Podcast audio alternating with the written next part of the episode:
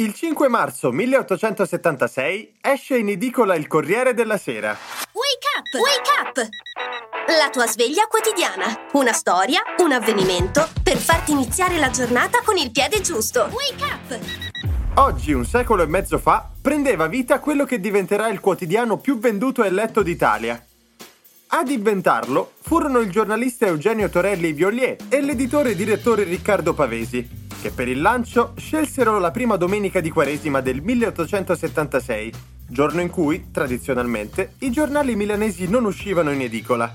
Per non iniziare l'avventura inimicandosi gli altri giornali, la nuova testata donò in beneficenza il ricavato del primo numero.